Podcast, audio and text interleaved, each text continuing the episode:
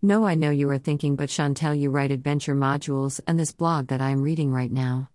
And yes, you are right, but if you have noticed, sometimes the blogs are short, but that is not really the issue. The things I hate are the hey, I just finished an adventure, and this is why you should buy it, or when you sign up to run your game at a con, and they want you to tell them about the adventure. I get why one needs to do it, but it sucks. I also don't like the writing that comes with applying for a new job and having to update your resume for 10 years of work experience.